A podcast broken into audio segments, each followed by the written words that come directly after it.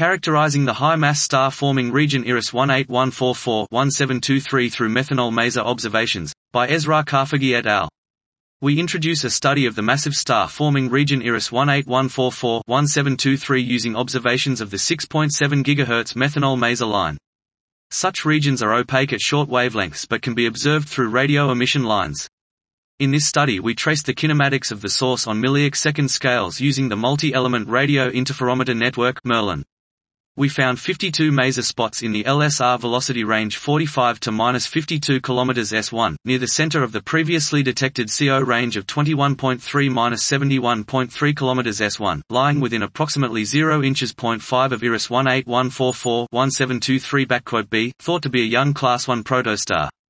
Their distribution can be approximated as an ellipse, which, if it were rotating, would have its axis oriented southeast to northwest. The most probable morphology of the emitting regions is interaction between a disk and an outflow, possibly with a very large opening angle.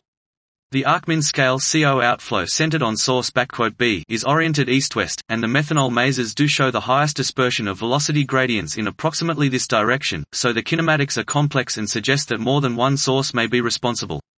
We also tested kinematic models for a Keplerian disk or a simple bipolar outflow, but neither are compatible with the kinematics of the maser clumps and the characteristics of their internal velocities.